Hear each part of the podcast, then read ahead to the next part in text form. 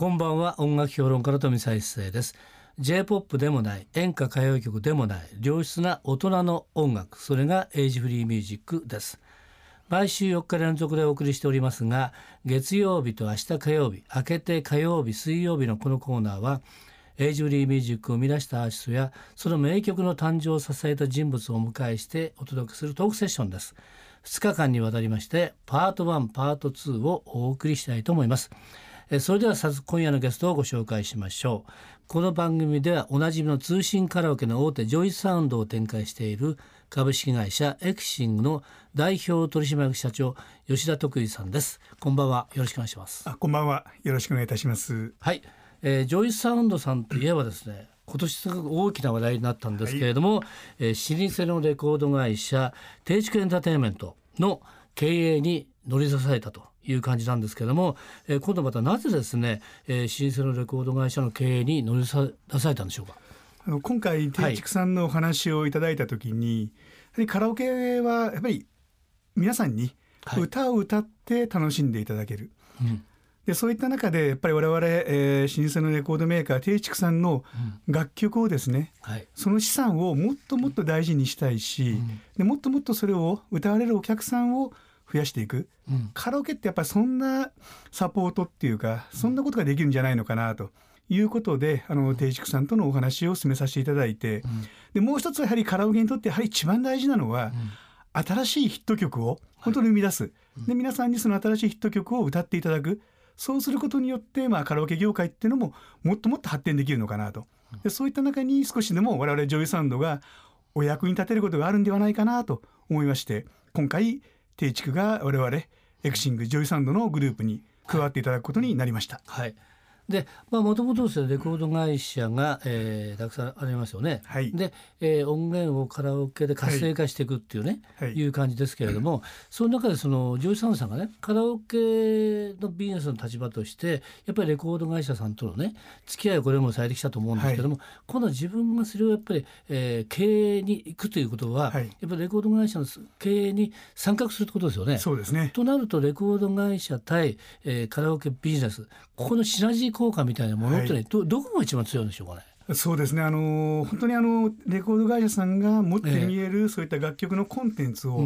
どちらかというとこれまではカラオケは使わさせていただくという立場だけだったんですけども、はいうん、カラオケとレコードメーカーが一緒になることによって、うん、先ほど申し上げましたように、新たなやっぱり楽曲、新たなやっぱりあのヒット曲っていうのを生み出す、力が創出できるのかなというふうに考えております。うん。うん、なるほど。それ具体的にはどんな展開なんでしょうかね？例えばですね、はい、今あのまあもちろん定畜のアーティストなだけじゃないんですけども、うん、我々毎月毎月、はい、定畜さんのアーティストを、まあ三人ほどピックアップいたしまして、マンスリーの推しのアーティスト、とい。ったような形で JOYSOUNDのカラオケを通じてお客様に展開しておりますし、あとはあのカラオケのボックス。これは直営のボックスをやってるんですけども、えボックスをですね、コラボルームといったような形で、テイチクのアーティストと我々のカラオケボックスをコラボして、例えば今 JOYSOUNDの上野広小路の方では、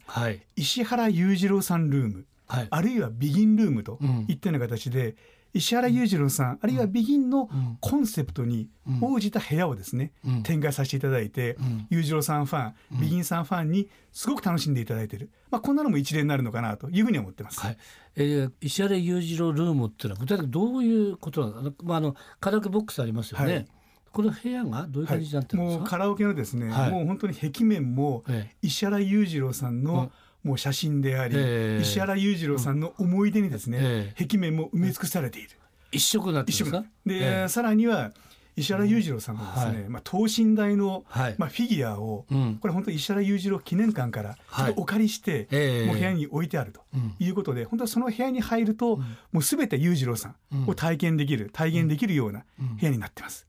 そこでもじゃ歌うことはできるもちろんもちろん、ね、あの皆さんに石原裕次郎さんの歌をですね思いっきり歌っていただける、まあ、こんな環境もですね、しっかり整備させていただいてます。なるほど、はい、え私のですねあのレコード会社の、ね、経営者の、はい、えー、知り合いがたくさんいるんですけれども石原裕次郎さんしか歌えないという人が結構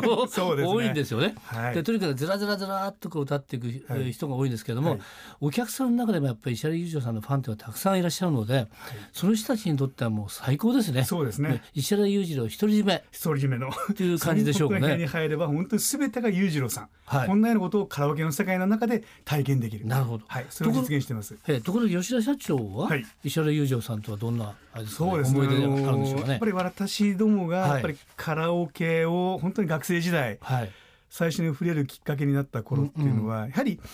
どうでしょう。やっぱり昔からのやっぱり演歌、はい、あるいは昭和歌謡、うん、まあ、そういったものを歌いながら、まあ、カラオケ育ってきたんですけども、えー、やはり学生時代あと社会人、うん、いろんな節目で、石原裕次郎さんの歌を歌ったことを本当に鮮明に記憶に覚えてます。ということで社長もよく歌われたと。いやよく歌いましたね。学生時代から。学生時代から社会人になってからも。はい。はい。ということはですね今日せっかく来ていただいたんですがやっぱり選曲していただければこれですかね。よろしいですか？いいですよ。はい。じゃああのー、会社に入ってですね、はい、一番最初の研修会の最後の打ち上げの時にカラオケ大会ということが盛り上がりまして、はい、トップバッターで歌おうということで歌った曲を今日リクエストさせていただきます。はい。石原裕次郎さんのブランデーグラスです。はい。よろしくお願いいたします。石原裕さんの名曲でブランデーグラスですね、えー、これ吉田社長が新入社員の時にカラオケ大会でしょっぱな歌ったと、はい、歌わさせていただきましたでもやっぱりね石原裕次郎さんやっぱりこのソフトな声これはもう今で言うと本当の大人の歌謡曲っていうね、えー、感じがしますけれども、えー、私もですねカラオケはよく行くんですけれどもやはりあれですよね。カラオケで歌い継がれていかないと歌って死んでしまいますので、はい、であとですねカラオケに行った時に自分の知り合いが歌ってありますよね、はい、そこで初めて知る歌なんですね。はい、ですごいこの歌はいい歌じゃないか歌詞も出ますから。そうすると密かに自分も研究して、えー、CD なんか買ってきて次の日歌うっていうのがあるのね、はい、やっぱりその意味ではすごくやっぱり浸透していくにはカラオケがすごいかなと、やっぱり聞くのもいいんですけれども、うん、歌ってって初めてこうね自分のものになるというかその歌の理解度が深まるっていうような感じがするんですが、社長はどうでしょうかねその辺の。あの本当におっしゃる通りだと思います。はい、あのまあもちろん好きな音楽を聴くと。はい、いうことで、まあ、たくさんのユーザーがお見えになるわけですけども、えー、カラオケを一緒に皆さん仲間でもってカラオケを歌うことによって、人の歌を聴く。でそこで新たな発見ということがやっぱりすごくあるのかな。と、はい、で今回は本当に定畜と一緒になったことによって、えー、定畜で本当に歌い継がれている素晴らしい歌っていうのたくさんあると思うんですね。そうで、ねはい、そういった歌をカラオケでもっともっと披露する機会を広げて、うん、その歌をですねまた本当に新しい、うん、そういった歌をこれまで歌ってこなかったユーザー層にまで本当広げていきたいな、うん、本当にあのエイジフリー本当に若者からお年寄りまでが楽しんでいただけるような、まあ、そんな取り組みをですね、我々カラオケとしてはやらさせていただきたいなというふうに考えてます。はい。まあ、石原裕次郎さんの歌を聴いてみるとこれ昔だったらですよ、はい、あのカラオケがもしなかったらこれは夏バレとしてね、はい、徐々にやっぱり聞かれなくなってしまう、はい、ですけれども今これをですね、えー、我々世代が歌っててその若い人が聴いてですね、はい、いい歌じゃないか。と、いうことで若い人がまたね歌ってるケースもかなり出てますから、うん。はい、それ見ると確実に世代を超えて受け継がれていくっていうのがね、はい、カラオケの良さかなって感じしますけどね。そうですね。本当に全くおっしゃる通りだと思います。はい、えー、シャリユージさんといえばですね、えー、あとね演歌もたくさんあるんですけれども、えー、J−POP の中でも定期券なテーブルの中でね国民的な人気がありますね「ビギンなんですけども、はい社長ビギンはいかがですか？あのビギンも本当に大好きですね、はい、あのビギン自身が歌われている曲もそうですしいろいろとビギンが提供している、えー、で他の歌手が歌われている楽曲なんかでも本当に素晴らしい曲がたくさんあると思ってます。うん。はい、でまたあのジョイサンドの方でもビギンルームがあるというらしいんですけども、はい、これはどんなふうになってるんですか？あの同じようにですね先ほどの石原裕次郎ルームと同じようにビギンルームということで、壁面をですね例えばプロジェクターでもう本当にビギンの世界を壁面にプロジェクターで映し出したりとかですね、でも本当にその部屋そのものがビギン、さらには沖縄の本当に雰囲気を醸し出してる、まあ、そんなような部屋作りをしてます。ということはもうステージに立ったって感じですね。そんな感じですね。はい。はい、そんでなんかね、えー、ビギンが開発したいちご知恵も店内設置されてこれも使うことができるっていう感じだと思いますけれども。ところで社長ですね、はい、えー、新生定時エンターテインメントとして新しいレベルを作ってですねこれから新しい足をね、えー、はい、押していこうということで、はい、えー、この番組でもですねゲストに出ていただいたんですけど X4 はい、今盛り上がってると思うんですが、はい、X4 に関してはいかがでしょうか？そうですね。あのーはい、まあ定畜と我々が一緒にやっていく中で本当に新しいアーティストをまあ生み出していきたいでその中の、まあ、第一弾とも言うべき